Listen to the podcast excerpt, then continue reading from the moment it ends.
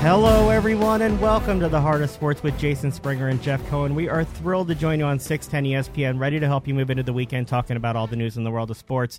Jeff, we will get to the fun interview that we have in studio in one second. We'll let you introduce our guest, but I have an But unfortunately, you're going to harass me first. I am. Did- Go ahead. Get so it out my of your first system. question is: Did you stay awake for the Michigan? I loss? made it for about three quarters of the game. Okay, Yeah. is like legitimate without falling asleep in the middle because that was an ugly. No. I took a nap beforehand. All right. So what happened to your team?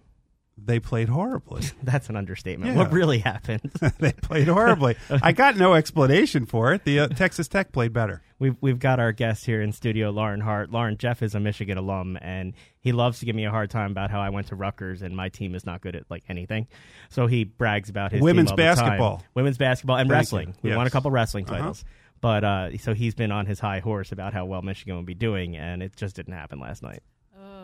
Well, Michiganders are serious devotees. so- See? Yeah, Jeff is definitely devoted to. It's called brainwashed, but Mm-hmm. yeah. something like that. He's trying to get his son to go out there now too. We'll see if that works. All out. right, why don't you ask Lauren a question instead of harassing me? I can't tell you how excited I am to have Lauren Hart here in the studio. Um, people probably tell you all the time. I've, I've heard you sing "God Bless America," the national anthem, pretty much everything else for years. Your dad was the voice of the Flyers that I grew up on, so it's pretty cool to have you in studio. Thanks so much for coming in. Well, thanks for inviting me. I'm I'm happy I found you. yeah, for our for our listeners, sometimes you can get lost in the building. So Jeff will draw people maps from. I know. on. Jeff. You're good with directions. Get I'm going to start like leaving little real breadcrumbs, for, breadcrumbs, for yes. people to Uh-huh. find the studio. Yeah. What's it What's it like for you this time of year? It's coming to the end of the hockey season, and you know, obviously, this has been a, a really interesting season for the team in terms of the changes that they've undergone with management, with players. We now look like we have a goalie for the future. What's it like for you this time of year? You know, it's always it's always bittersweet for me at the beginning of the season and the end of the season, um, for obvious reasons. Missing my dad and you know, kind of things coming to an end. Um, it's hard. I'm such a I'm a crazy fan. I mean, that's the reason why I'm still there doing what I do. In addition to it being a tribute, sort of, to my father, and um, and to um, Ed Snider. You know, the Snider family. Like, I feel I'm the I'm one of the people that's still left from um, from the past there, and um, I, uh, I I love doing it, and it's always sad for me as a fan to just Us- have us to too. go home, and that's it. Yeah. Well, you you just hit on something that that you're a part of is that the Flyers seem like an organization, at least to outsiders, people that aren't in it, that is more of a family than just a plain old sports organization. From the fact that your father was there since the beginning and Mr. Snider, mm-hmm. what was it like for you growing up as part of that Flyers family and going through that whole experience? Oh my gosh. It's just, you know, come on. Like my brother said once, it's like the greatest fantasy idea of what you should be in as a kid ever because you're running around arenas and you're meeting all sorts of athletes and it's just exciting you know it's it's not like you have to have taste in music when you're younger or you have to like um, films or certain thing everybody loves sports you know so it's it was a very magic time um, I, I can say that I, I grew to be a bigger fan than I was when I was younger. My brother was always a huge Flyers fan, and I was too. But I kind of got into the sport of hockey as I as I got a little bit older um, than when I was was younger. But it's just you know I can't I can't put it into words because it really was just a, a magical time. And you saw those big, tough Broad Street bully teams. Yeah. I mean, you saw a lot of things moving from the Spectrum over Mm-hmm. to the new arena. What was it like? Uh, you know, we, we ask people sometimes, what was it like with Mr. Snider? You hear stories about him, and obviously we see the good works that he did back into the community with, you know, the Flyers and the hockey in the uh, community. What was it like for you to, to get to be with him? You know, the interesting thing for me is I was a little baby in the early day, you know. I was just too young to really have any kind of relationships with anybody, just look up to people, but I didn't know who, you know, I didn't talk to Bobby Clarke or Bernie Parent or any of these people or Ed Snider. Um, I was just a kid. And then I, you know, life went on. I went away, I went to school, I traveled a lot. When I came back, I was a grown up. Now all of a sudden I have a different relationship with all these people. Um, it was less um, everybody's kid to being more like friendly and an adult, you know, adult conversations. And you know, you're you're right about the family atmosphere. I know they talk about that a lot um, over the years, but it really always was, and that you contribute to um, Ed Snider a lot by promoting um, that kind of ideal, and it includes the fans. It's not just a behind the scenes thing; it includes our fans, and it really is an interesting um, community of people. And it's just you know the continuity is crazy because you know, I can remember looking at Bernie Parent's hands when I was a kid, and he would show me his calluses on his hands and his ring. And now he's like, he's now he's my buddy. You know, I'm. Fr- I'm he still has the calluses on his yeah, hands. and it was like he was like this magic guy, and now he's like the guy I see every time when I go into work. You know, every time I go to a game. But you know, um, Ed a very interesting character, and I, I think I had the privilege. His daughter Lindy is is one of my besties ever, um, but I had the privilege to know him as a family guy, and I knew him as um, a sweetheart, a really gentle, kind, um, nurturing guy. Um, but I also saw him fly down that hallway after a loss or something that he didn't like. And you could be scared of that. You could be scared of that. He took his hockey seriously. He did. And that's what, you know, that's what I everybody loved so much about him. That's why he was an owner that could walk out in front of all the fans and and the, and people would cheer because he wasn't just a business guy. He really wanted to win. Everybody could feel that. You know, and and for me, I had um the good fortune of knowing him as like an a, as a fatherly sort of figure, and also as a friend. Um, and he was just he was a lot of fun. He was a lot he was a lot of fun. So underneath that buttoned up, you know, scary guy, Mr. for Snider, business, mister mm-hmm. Snider, you know, he'd look over and be like, "I'm wearing the same socks, and I got my T-shirt under my suit," you know, and so it, it it was always a lot of fun to mm-hmm. be there with him, and he is greatly missed. He is greatly as as is the entire family for sure. Well, I've been to a couple games this year where I uh, one of my partners has seats in the corner, um, and it's right by where you do the national come out for the national anthem. And what I've noticed is is that your the hearts are now into a third generation. It appears cool? of hockey fans. And so, what is it like for you? Your your dad took you and your brother mm-hmm. to games, obviously. For you now to have your kids at the game, and I've seen they're they're pretty brave kids because one of them seems to be up against the glass and doesn't even flinch mm-hmm. when they come flying against the glass. Yeah, that's my little. Um, you know, it's it's it's like reliving the whole thing every time when I take my children because I remember being a kid and doing the same exact things. And um, my my youngest, my little guy, is a is a hockey player, and he gets up on that glass. I let I, you know we stand there for a minute or two after I'm done singing just so he can see and.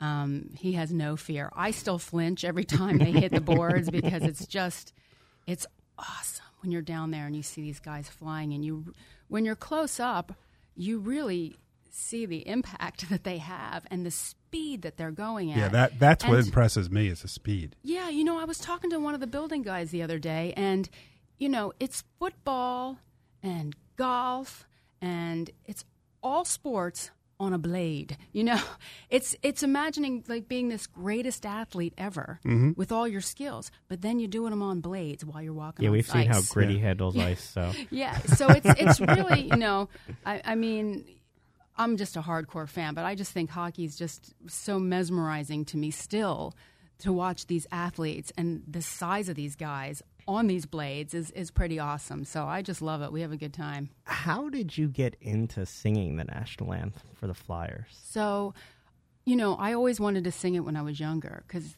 throughout the years they always had a consistent singer who would be there, you know, game in and game out. And that just wasn't my time to do it, you know, and I I moved back into the area after um, having lived overseas for several years, and I wanted to be close to my family. And my dad was going into the Hall of Fame, the Hockey Hall of Fame, and so they had asked if I would come and sing that night because they were going to do opening night and honor him for, for that great achievement. And would I walk him out and would I sing? And I I thought, well, yeah, you know, I'd done it before a few times at the Spectrum, but I was never like the person. There was always there was always somebody like kind of else that did it consistently. Um, and you know that just wasn't my my my gig back then, you know. But I had sung it a few times, so I came back to sing it for um, for that special evening. And when I came off the ice, um, uh, they said, "Do you want to do it every night?" and that was uh, Linda Manti and, and Ron Ryan at the time. And I said, "Well, sure, yeah, that sounds like a good plan." And you know, honestly, I thought when I started, I had moved back here to be close to my dad and be close to my family. You know, he wasn't in the greatest of health, but I, I kind of thought, well, yeah, I'll do this, and then I'll just, I'll move on as soon as I get another gig. Of course, I won't be here. You know, I'll, this Not- is in now my you'll be mind. doing this for- you know. Yeah, because this is you know I'm an artist. I make records and I write for films and I do this full time. And I'm still always amazed that people come up and say, "Do you do you do music outside of here?" and I'm like, "Well, yes, I do." But Let, let me um, tell you about my latest album. Yeah, yeah. So Well, I could I could Yeah. tell you that I didn't I didn't grow up around here, so Yeah. I moved here. The first time I actually ever heard you sing, Mm-hmm. I think I mentioned to you in an email was you opened up for Marc Cohn. that's right. Yeah. Uh, was the first time I was there to, for a Marc Cohn concert, and you opened up for him. I Mm-hmm. Yeah. didn't know you from the Flyers at Jeff's that a point. music yeah. guy. Yes. I know. I can tell. I Yeah. love it. Loves he his went to see music, Marc yes. Cohn. That's right. yeah, yeah. No, he he enjoys that, and then so it mo- it moves on, and now in addition to the national anthem, Mm-hmm. uh, you do "God Bless America," God Bless America with Kate Smith, Yeah. and uh, that to me is so cool how they do that back and forth.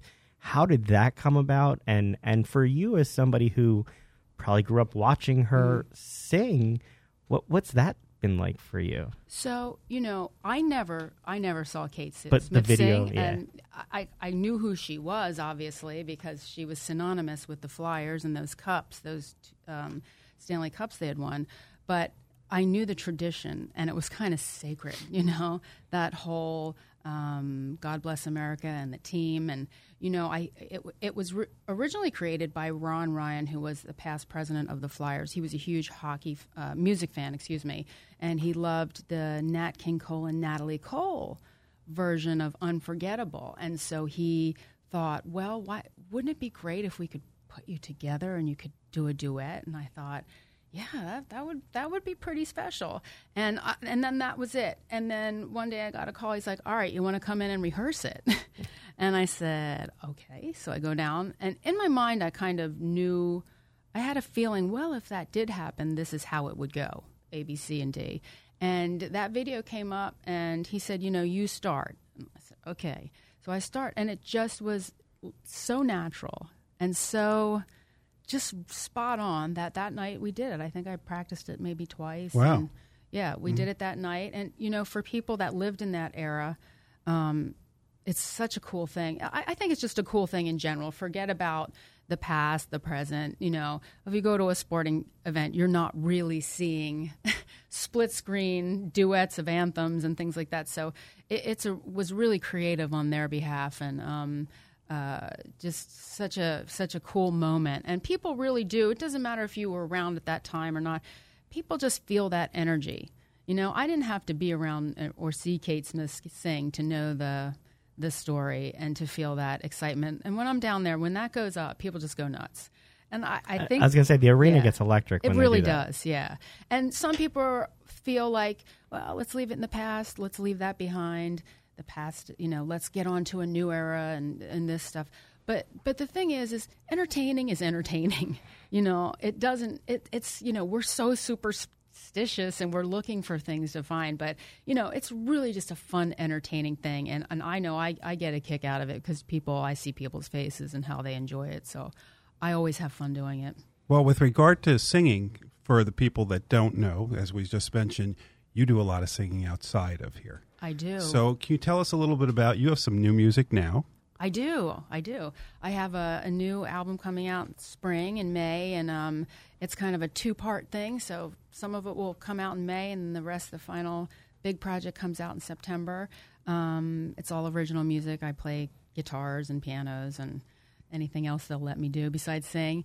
And um, yeah, it's original music. It's sort of pop, rock, soul, you know, kind of singer songwriter mesh of things, and I've I've always done it. You know, I've always been making music um, all this time, and uh, did did theater, traveled for that. Um, s- did a lot of opening acts with Tori Amos and different people over the years, and Fiona Apple, Tom Petty, right? Tom Petty. I thought that was I thought that was pretty cool. Yeah, Tom. What you know? What I recorded my very first album In the studio, in the studio him. with, Tom. That and was I saw what the Red Hot Chili Peppers yeah. were there. Yeah, I'm not Jeff. Jeff, I'm not the music guy in the studio. Jeff Yeah. is, but I was impressed with those people you were recording your first record with. Yeah, you know, it was so. It was, you know, there's a legendary studio out in California called Sound City, um, and it was where Nirvana made "Smells Like Teen Spirit" and all these. This great music came out of of the studio, um, and when I went in to do my first album, there were like three rooms or or more in that place, and you know, we were in there for a length of time, and during that time, we had Johnny Cash and we had Chili Peppers. So I was there when they did the kazoos for, you know, roller coaster, and then Tom Petty, and um, just it was just like such a, an amazing like, hey, I want to be a rock star. Let's imagine like the greatest situation you can put yourself in or be in, and it'll happen. And it was just a a real cool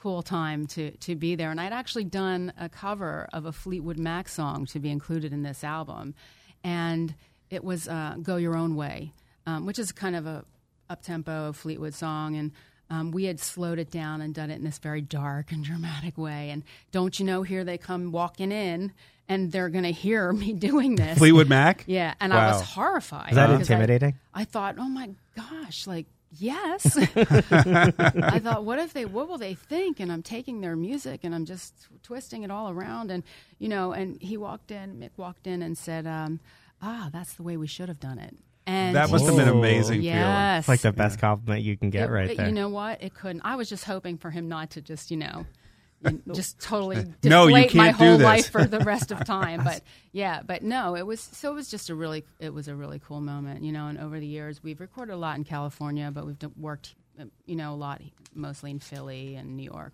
I saw you've had songs picked up in soap operas and movies. What, Yeah. What's that like to to be watching something and all of a sudden there's your music as the ah. bed to the the soundtrack? Yeah, it's pretty cool. It's pretty cool. Yeah, you know, you you find ways. You know, if you don't have that breakout giant single, you find ways to to to work as a musician and make it. And so, one of the ways we do do that is by you know getting our our music in in films and television and it, it's just always fun it's it's not as easy to do that anymore I, I have to say two things you know when i started um, you know, like big big stars like Beyonce and things like that. They didn't want their stuff on television. They didn't want their stuff in movie because it was their stuff. You Right. know, they didn't want it to support other things.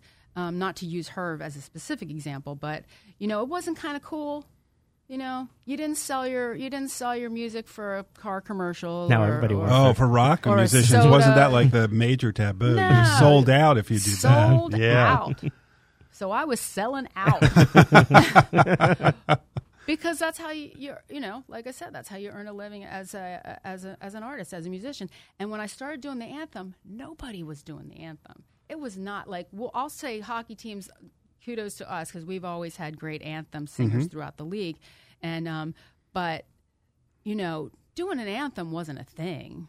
You know, it was just like something that had to happen to get on with the game, and it wasn't. It wasn't a thing. You know, and and then over the years, now you're like you're just everyone's like, who's gonna sing at the Super Bowl? You know, and who's gonna sing Right. at the Cup? And you know, so it, it has evolved over time, and it's just become something kind of different. You ended up combining both actually. The night the movie Miracle, you sang the national anthem after the 1980 hockey team. That's right. so you got to combine all the things out there for you. That's right. Yeah, that was just very serendipitous. A friend of mine um, was friends with the producer of the movie and the director, and you know they said they're going to do an anthem scene, and can we use your version? And of course, I said yes, not knowing really what the movie was really? or Yeah. what was you know how it was going to be received, but. Um, yeah, and then that's like one of the greatest, if not the greatest, hockey movie ever, Wow, right? I, I love it. Yeah. That that hockey story itself is great. Yeah, it is. Yeah, and that's one of the times that I've heard my music, even though it is the anthem again.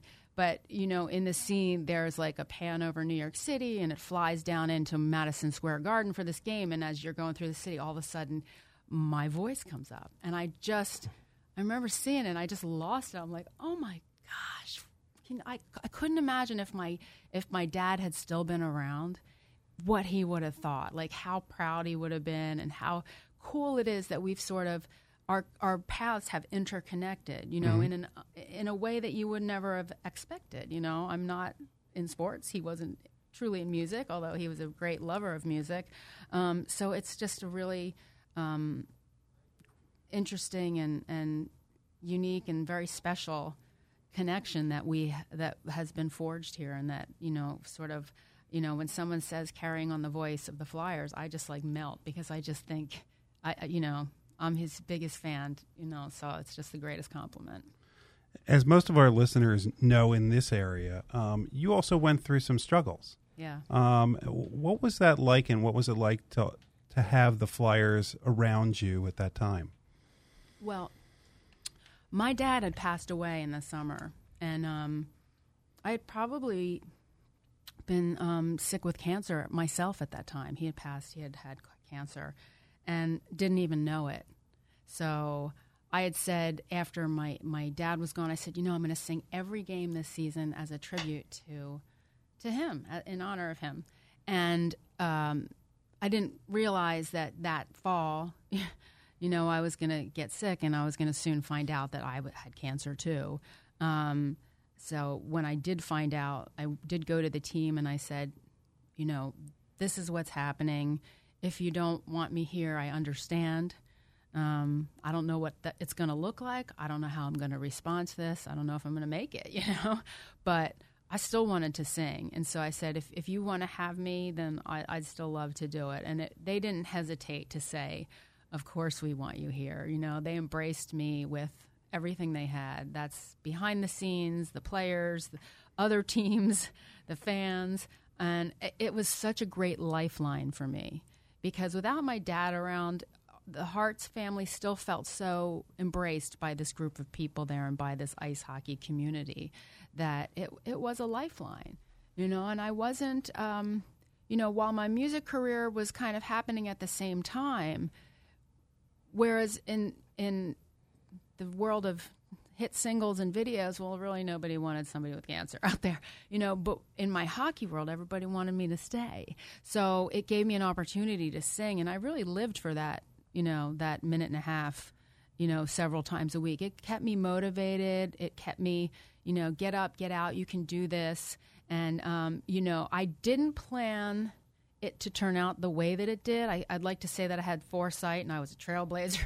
I was really just like, you know, just trying to survive, really. And everybody saw it because I couldn't wear a wig. It was just too hot and it just looked like old fashioned. And I didn't want to do that. So I just came out with my bandana every night and, and did this thing, not realizing that I was connecting with, you know, thousands of people every night whose whose sister had cancer, whose mom had cancer, Or who whose going through it brother- themselves. who had mm-hmm. gone through it themselves, who were going through it at that moment, you know. And so the, this um, this other relationship was sort of forged with with everyone that has ever been touched by this disease and who is a Flyers fan. You know, we we kind of all came at an impasse, and and as awful as that was, it, it's one of the main reasons why I stuck around. Besides the fact that they still wanted me to, but it's it's one of the it's the main reason I stayed because I felt like I felt like I was still around in great part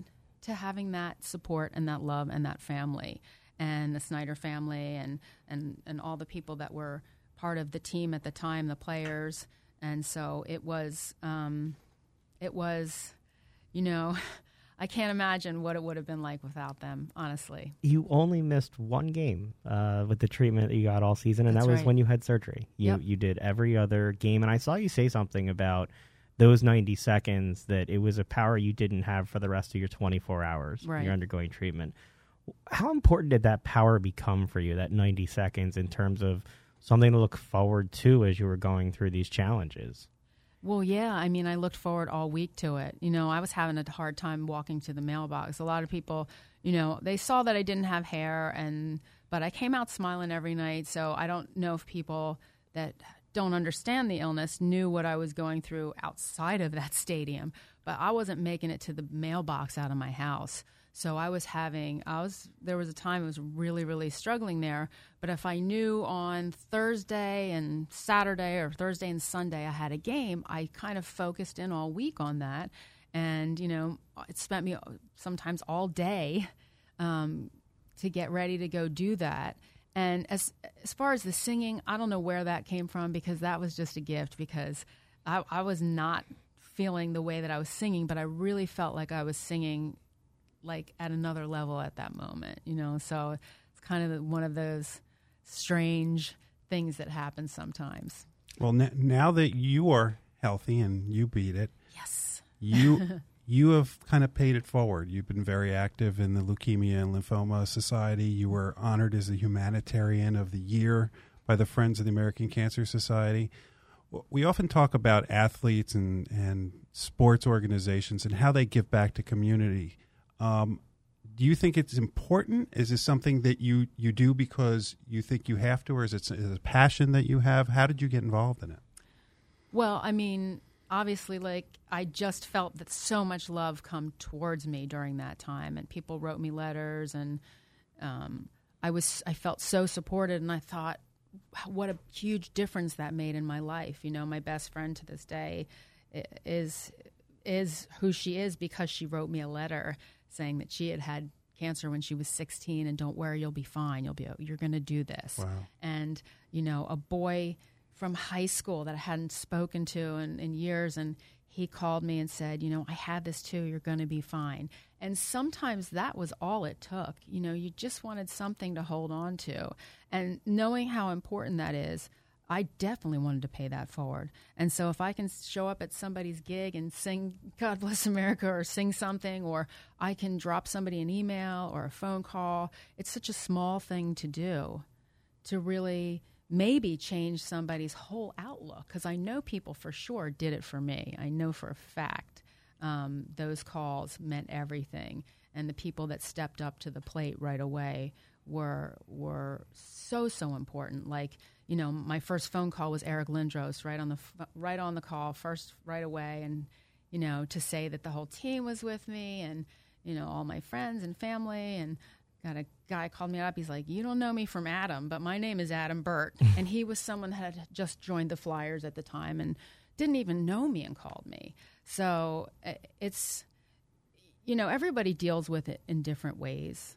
Everybody handles it in the way that suits them and feels right to them. Some people don't like to do all this. Some people like to just put it where you know in the past and move forward.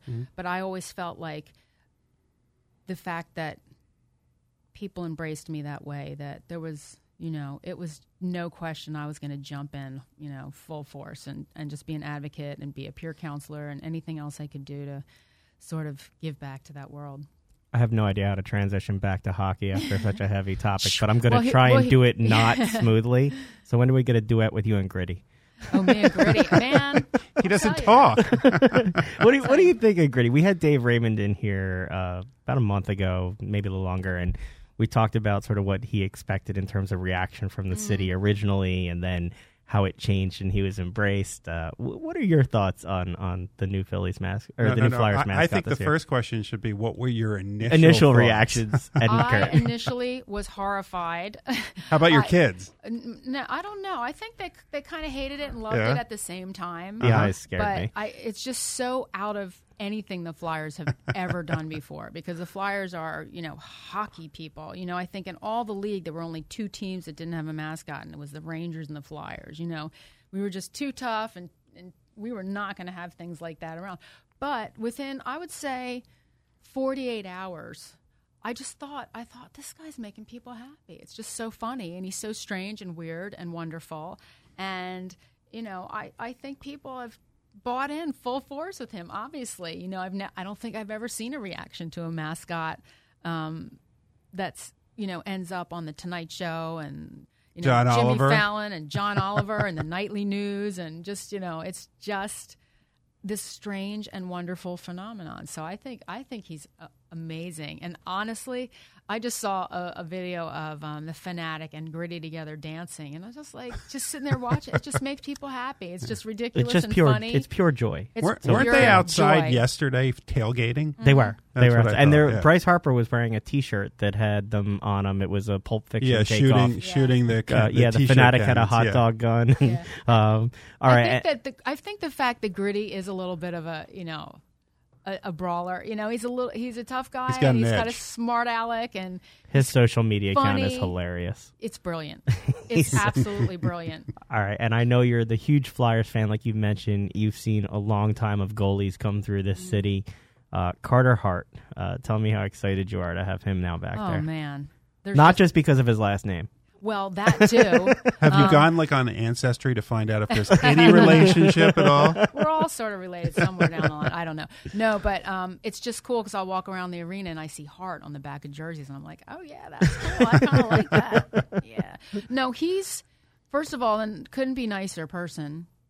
Absolute kind and you know just really cool guy, and um, uh, he's he's gifted in a spectacular way. I mean, the poise that he has at that age. You know, just think about yourself at 19 and 20. Like, you know, you couldn't drive your car right, let alone. I just turned you know, 40 and I don't have that poise yeah. yet. So I mean, I watch him during these games, and even the games when we're not playing as well and we're not winning.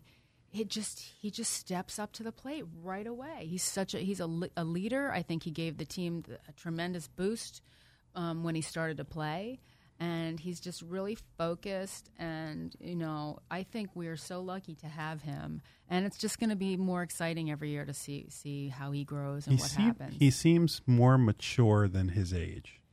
Yeah, you know, I- honestly, I don't know him real well. Mm-hmm. I, I, all I know is I, I we did a little photo thing, a little Yeah. play on the Heart to Heart, that old TV show, and um, I had my little my little boy with me, and he was just you know super nice to my to my kid, and my Beck is his name, and he plays hockey, and you know I was telling Carter, I said, yeah, Beck plays hockey, and Carter said, oh, what position do you play?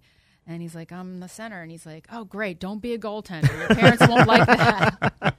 parents don't like kids that are goaltenders. It's well, it's true. Nobody wants anybody shooting pucks Shooting at their at kids. Yeah, for you a know, living. yeah, Yeah. especially as, as a grown up. But what could go wrong? exactly. yeah, but At least they have masks now. yeah, but Yeah. you know, you're not a great team without a great goalie, and he's consistent in this in this amount of time. So we'll see. You know, coming in for a second season, you know, when he didn't play a whole one even this year, see how that goes. But everything that you see and everything that you hear um, implies and indicates that he's just gonna just keep getting better. Aren't you already excited for next season? I really am. I really, really am. We have so many good players. I, I think where we're ending up here at the end of the year doesn't really reflect the talent that's on this team. You know, I, I, I stay out of the sports. Uh, the sports banter because it's just it, no, go for it. You got a mic. yeah. Now that I have a mic and I'm on ESPN radio here, um, yeah, I, I feel like the t- people say trade this one and get rid of that one, and we need to do this. But I, I will assure you, yeah, you need talent, but these guys are all at such an, an amazing level of of skill and ability. The whole league. I mean, nobody's out there and just you know. Well, I won't say nobody, but for the most part, they're they're all deserving to be where they are. And um, you know, the guys on our team. You know, you go down the list now, and there's they're all strong. They're all really good, and it's like having a, a band. And I'm going to go to Philly and get the best guitar player, the best session drummer there is, the best bass player, but we might not make great music you know? So in a, in in addition to having talent you have to have that feeling. You have to have that it's it's not something you put into words. Mm-hmm. It's a connection it's a chemistry and when things go right they go more right and they go more right you know? And so it, it it's very simple and it's not really that complicated. Yeah is there some better combinations? Do we wish we had this player or that player of course, you know, which do we wish Wayne Gretzky was on our team? You know, of course we wanted him on our team. I'll but- take him even now. Yeah, we'll take Yeah, him now right, for yeah. sure. Probably still But- play well. Yeah. Yeah, but it's kind of it's that thing of, you know, if I go out and I sing and I'm not singing my best that night, you know, and I don't give a top perform what I think is a great performance, if I'm kind of off, the next time I have to go out there, I am like, mm, I am so uptight. And if I do it a couple times in a row where I didn't quite hit the note the way I wanted, or I, uh, you know, I have a cold and I'm just not there. Um, if that happens a few times, now I'm terrified. You know, Really? Yeah. Now I'm really scared to go out there, and it, it often takes me. You know, if, if I have that situation, you know, because you're singing this song a lot of a lot of times during the year, and it's not an easy song. It's a specific, you know, there are a lot of great singers that don't do it well, and I've just had a lot of practice. So, I mean, I think it's the same for, for the team. You know, if they go out and have a bad game or a couple bad games, you get that weight on your back. It's really hard to shake. You know, I'm not an athlete, but I'm a I'm a performer. I'm an entertainer, so I have to go out there and do my do this thing. And it's not, you know, it's this much little thing compared to what what they're doing. But I think it's the same thing. So I think what they have now is I really think these guys have a great connection. I really you can see it. And so I think winning will be get more winning you know the more energy will just it will just you know um, magnify what they have and it, it can only be better i think you know because i think i think we have a great team Well, as a performer, before I let you go, I'm going to put you on the spot. Mm-hmm. When are we going to get to see you sing with Marc Cohn opening for you? ah well let's give him a call and find Okay, out yeah. let's see Jeff what he's will work up to on these that. days jeff i, I Believe, have believe no me, doubt guests suggest things and Jeff follows up. Yeah. We like got John it. Oates on. i love him We did. Oh, they were temple great. guy They Mm-hmm. were great. Yeah, they, we, we've had a good time with it. How can people find your music and how can people find out and more will you about you if tour? they're- Will you be touring? looking? Yes, and yes, and yes. Um, LaurenHart.com. That's easy. Okay. Um, all all the t- the dates are on there, and um, it'll keep you up to date with new music. And um, I think we um, we have a few shows coming up in town. So yeah, if people are out, I always try to get people to make that bridge between. Yeah, I do more than um, more than on the ice, but More than hockey. know, some people. I need to be in that zone, but Well- um, yeah, I always encourage all the fans to come out. I think they, they get it really they get a kick out of it because they're like, oh my gosh, I had no idea. I you didn't know know, she did that. yeah, I didn't Well, know you could do that. We'll make sure to keep up on it and keep people updated. we'll be. And, Yeah, and that be Jeff great. Jeff will definitely be front row because he's a music guy, like I said. Absolutely. Um, we I got- can't thank you enough for coming in. We could talk to you for all day about stories, but we know you got other stuff to do, and so thank you so much for the time. We really Oh. appreciate it. I had a great time. Thanks, Thanks for lot, having Lauren. me. Thanks. All right, Jeff, why don't we head to break when we come back? We got plenty more to talk about. Don't worry. You do? We do. Stick All with right. us. Taking you into the weekend with the latest news in the world of sports, with the biggest names on and off the field. It's the heart of sports each and every Friday at 4 p.m. on 610 ESPN, with former players, reporters, and commentators like Adam Schefter, Jon Runyan, Keith Jones, Tra Thomas, and Doug Glanville. Jason Springer and Jeff Cohen cover the agony and ecstasy of fandom while weaving in conversations about the impact of sports on society. That's the heart of sports, Fridays at 4 p.m.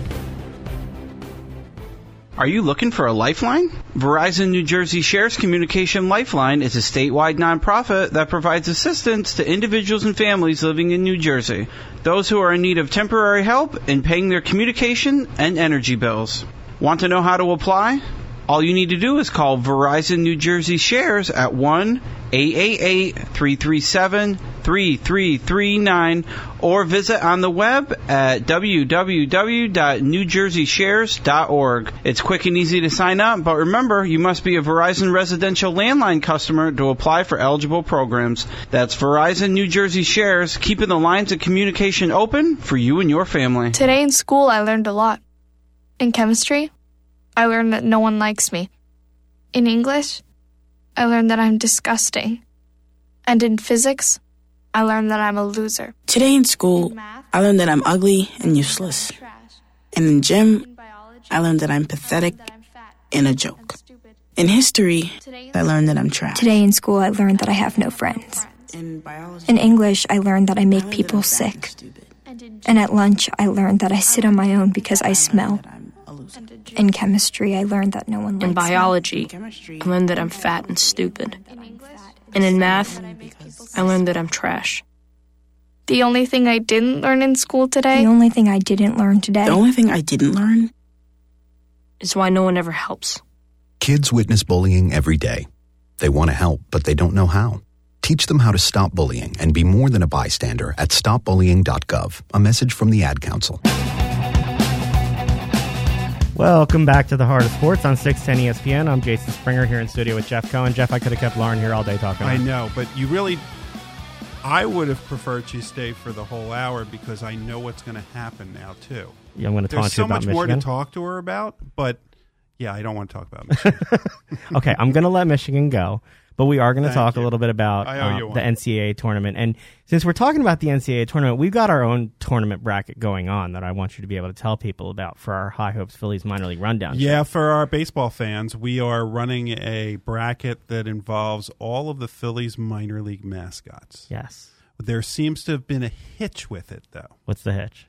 Well, you know what the hitch is. Tell me. What, I don't know what the hitch. Our listeners don't know. the Well, well, Re- Reading thinks that we left off a mascot, right? So you are under the belief that a hot, a vendor is Yeah. not a mascot. So uh, for people that know the Reading Fightins, they have a, guy named the Crazy Hot Dog Vendor who comes out and throws hot dogs at you. Um, with an ostrich that he's riding, which is why they now have an I just want you to say that in a generic context. What, just throwing hot dogs Yep. at you? Hot dogs. No, well, you know, and people like it. And Mhm. I'm but sure they do.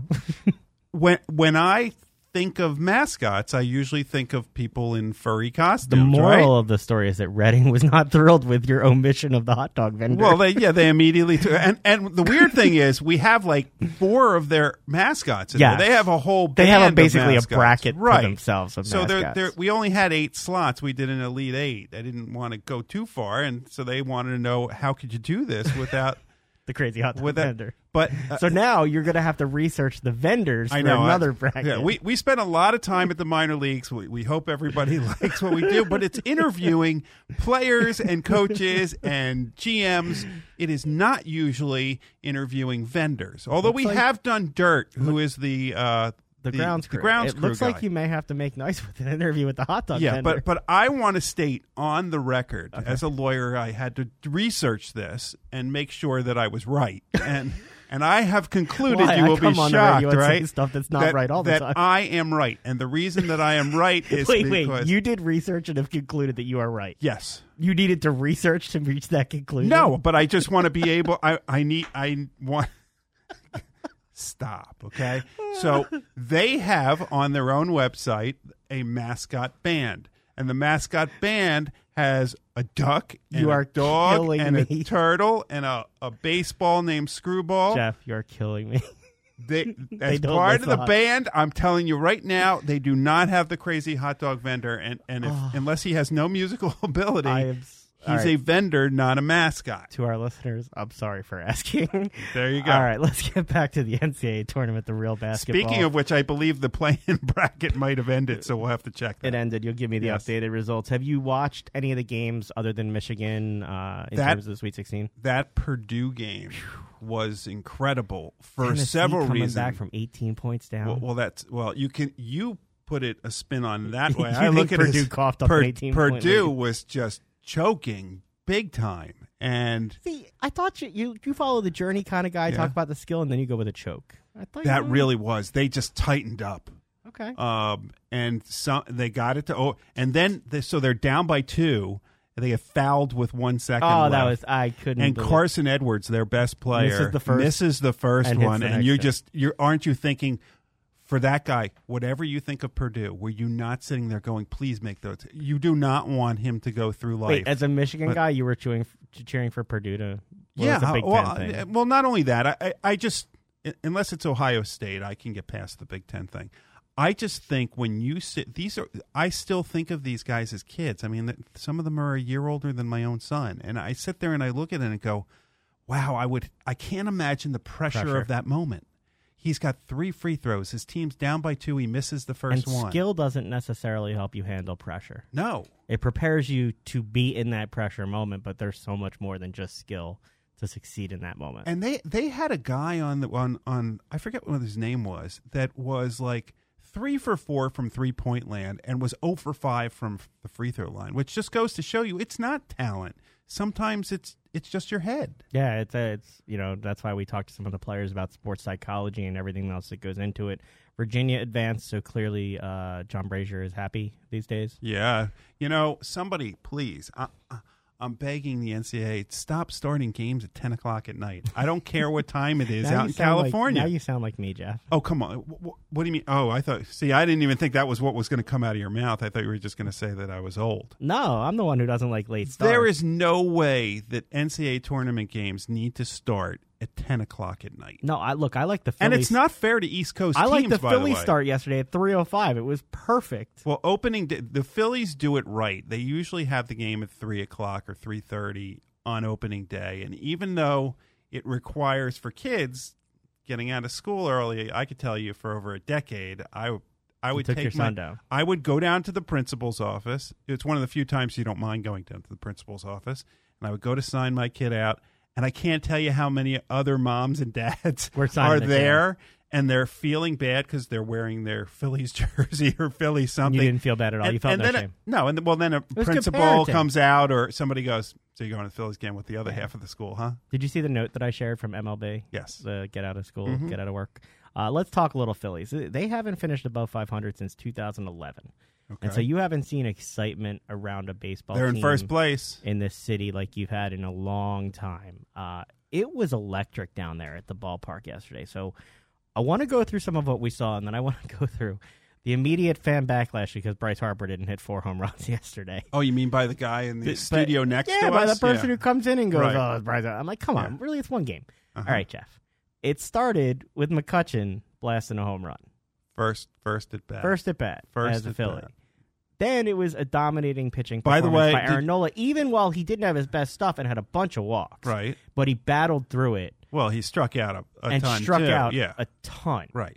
Then Maikel Franco blasts a three-run home run, Yeah, as the number eight hitter. and then that's that's right. Look, Mhm. you're you're one through the hitters that were on this team last year put Mhm. up nine of the ten runs yesterday. that- now that's not going to happen all the time. No, but pitcher is what uh, like what they said yesterday is the pitchers on the other team don't have any batters off. It's you have a one through eight lineup that can do damage. So then Bryce Harper comes up later in the game and he walks. Uh-huh. And God, Intentionally. God forbid he take an intentional walk because he's got no control over that. Mhm. To which in spring training, after Rhys Hoskins hit his home first home run and Bryce Harper met him at home plate, he said, "Get used to this." Mhm. Rhys Harper blasted a grand slam. Right, Rhys out of the stadium. Hoskins. Rhys Hoskins Yeah. blasted right out of the stadium with a grand slam. Mhm. Uh, kind of exciting yesterday. He drilled Jeff. it. that was gone. Yeah.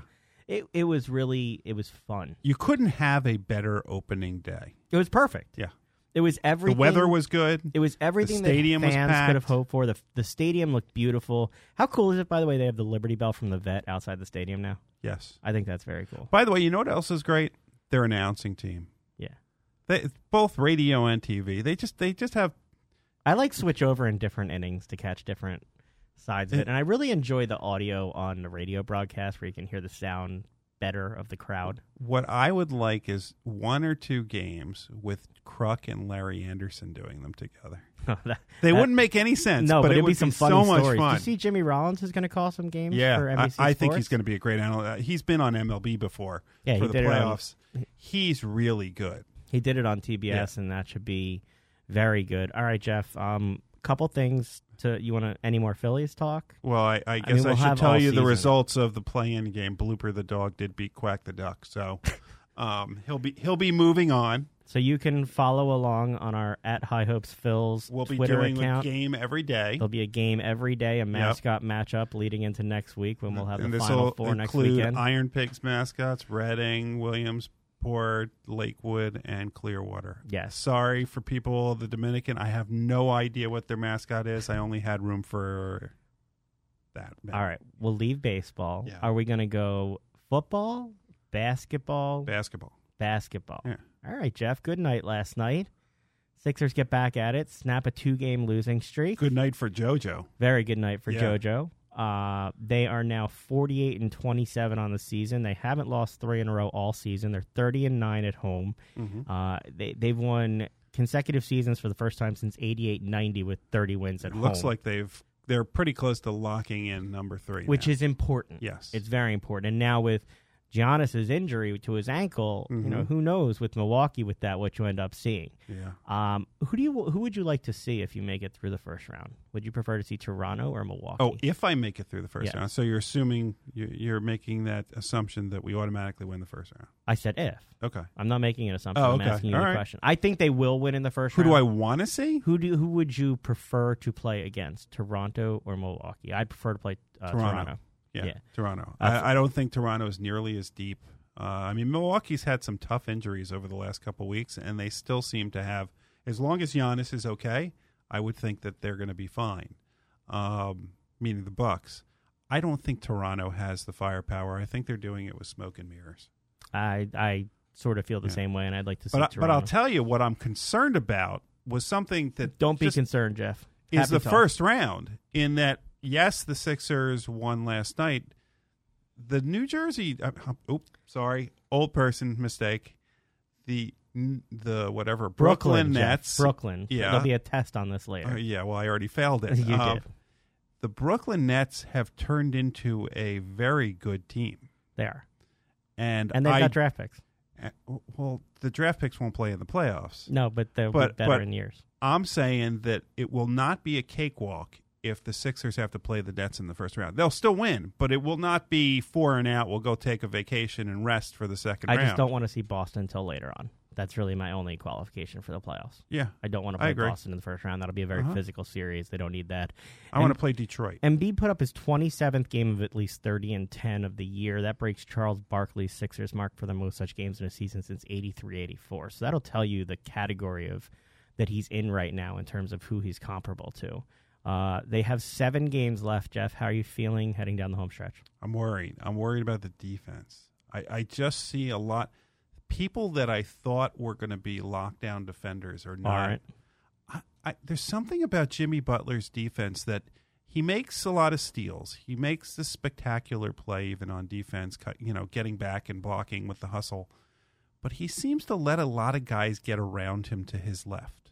And I I don't know why. It's very frustrating to watch it. And the and the same thing with Simmons. There are times when Simmons should be a superior defender and I'm not saying he's taking plays off, but it ju- it does seem like he's not going full throttle all the time. We're going to see Brett Brown continue to experiment with lineup. Shake Milton's gotten some run time. Zhaire Smith got into a game. Yeah, he well- said they're not going to play in the playoffs, but I'll tell you what, Shake Milton. He's, he has- said he said Shake Milton's not going to play in the playoffs. I, I had then I have had- a concern. I thought he had said that he didn't expect those guys to get significant time, but I, I mean, I've enjoyed having Shake Milton on the floor sometimes more than TJ in terms well, of the so way that the offense so that's it. I mean, TJ played. He started the other night and didn't score a point. now in the half court offense, it's stagnant when TJ's at the point. Mhm. They just, I don't know if it's there's not enough movement. He doesn't have the vision. I, I like TJ. He's a fun player.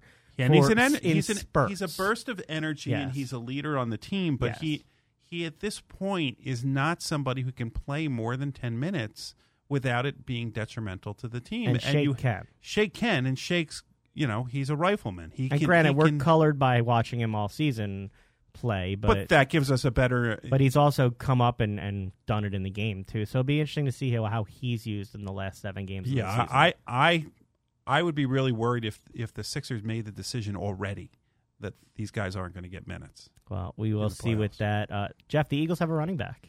Congratulations! This is exactly what I wanted. I've been. You want a guy with two first names? You always can never trust the guy with two Why'd first you have to go there? Yeah. I, I told you all along. I just want them to trade for Jordan Howard. and you got it. I did. They Yep. traded a sixth round pick that could potentially be a fifth. I know you're not thrilled with it totally, or I'm not poo pooing it. I just I, he doesn't he doesn't strike me as a sexy choice. He's averaged 1,123 yards, eight touchdowns, and 24 catches in three seasons in the NFL. He's only owed $2 million. Mhm. And if you look at his comparisons, the most rushing yards since 2013, Zeke Elliott put 4,048, Todd Gurley 3,441, Jordan Howard at 3,370. Now, yeah, I was when you told me that before. I was really surprised by that. Now number. he's going to be your first and second down back. He, you know, they're still going to use Sproles and uh, Clement and you know Smallwood or whatever combination they use on third down. He also can catch the ball out of the backfield. right? Um, I, I'm excited by it to see him behind the Philadelphia line with the weapons now. If you look at this team, you're going to put out on the field to start the season Carson Wentz at quarterback, Mhm. DeSean Jackson, Alshon Jeffery, and Nelson Agholor at, at wide receivers, Right. Zach Zach Ertz Ertz. and T- Dallas Goedert at Yeah. tight end, and and now Jordan Howard at running back. That's a tough thing to go against. By the way, I don't know who these people are that that are on Twitter that keep saying Zach Ertz should be traded. Oh, they're out of their it- mind. Come on, Zach Ertz really? Why would you do that? Zach Ertz shouldn't go anywhere. By the way, if you're looking for something different, uh, I'm going to be involved with an event over on May 7th at the Merion. Uh, it'll be Doug Pederson in a conversation about leadership put on by SJ Magazine. So, Jeff, I'll be over there for that. Maybe you'll come join me. See a I'll be different glad to. see a different side of Doug. Yeah. Um, if you want to get tickets You for gonna be that, singing Happy Birthday? uh, no, I won't. Oh. Um, if you want to see tickets for that, you can go to sjmagazine.net. Jeff, do you want to talk NFL rule changes? Or you were down at the Union game the other night. I, Yeah. I don't know if we're going to have time to get to the sound you got because we've only got like two minutes left. But I want to hear what the atmosphere was like down there because we had Brenden Aaronson on the show last Friday, Mhm. and he had just scored his first goal. This was going to be his first home game with the team. And you were there. You talked to the His coach. section was loud. His section was His loud. section You- was You loud. talked to the coach after the game. So give me a summary of what happened at the Union game on Saturday night. Well, first of all, they won three nothing against the team that had the most points in the East. So right then and there, you got yourself a game. The stadium was pretty full, and it was a cold night. It gets cold Um, off the river. It does. Um, and but they played really well, and they were missing their uh, Fabiani, Marco Fabiani, who's supposed to be their best offensive player. they didn't have Andre Blake in goal either. and I, they didn't have because he was away for an international match. So without them, they did this. I know they had a rough couple first games, but they did tie Atlanta United, who won the MLS last year, and then they beat the Columbus Crew. I have a feeling that this team will be in the playoffs, and for those people that in the past have gotten frustrated, I think that you have a good coach and a really good team and a bunch of really likable guys. you got to talk to Jim Curtin after the game Mhm. about Brenden Aaronson in particular. Um, Or the Medford Messi, as the, the Medford Messi, as he apparently uh, jokingly says, people are calling him.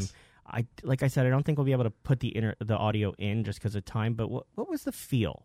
What was the feel of that, Jeff, for you? Uh, as far as Curtin, Yeah, I think Curtin was. Uh, I think he was impressed by him in his first outing. Curtin has an experience because he's actually from here, and that was my, what my question was related to. Is he played at Villanova, so him coming back here and coaching was you know a different kind of pressure, but it's still the coming home kind of pressure. And he's from Pennsylvania, and you have the same thing with Brenden Aaronson. So he has a perspective that he can share about Brenden, and he's going to push him as hard as he can push him. And he thinks that Brenden, despite his youth, is up to being pushed.